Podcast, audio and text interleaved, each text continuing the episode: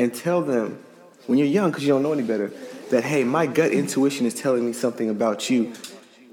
It's telling you something bad, right? It's usually telling you something about this person is possibly trying to take advantage of you or deceive you. So when we're young, we go and go to this person who's also probably young and ask them, hey, are you deceiving me? Well, they're going to say no.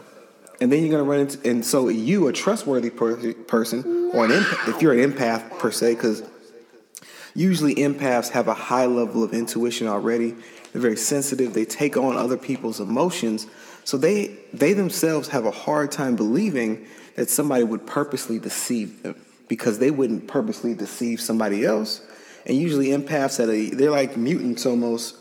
They have the, they have this ability, this power but they don't really have a way to control it and they actually don't even know what it is and they just assume that everybody else is like them well they're really really wrong. Um, there are a lot of toxic people that grew maybe even not to their own fault but who gives a fuck about that? Let me tell you something. When it comes to toxic people don't spend a lot of time trying to figure them out. Your job is to protect yourself.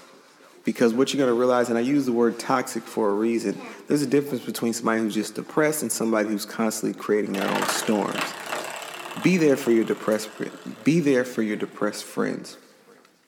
But I'll tell you this as an act of self-preservation, really watch out. I wouldn't even recommend. I'll I'll put that line in the sand.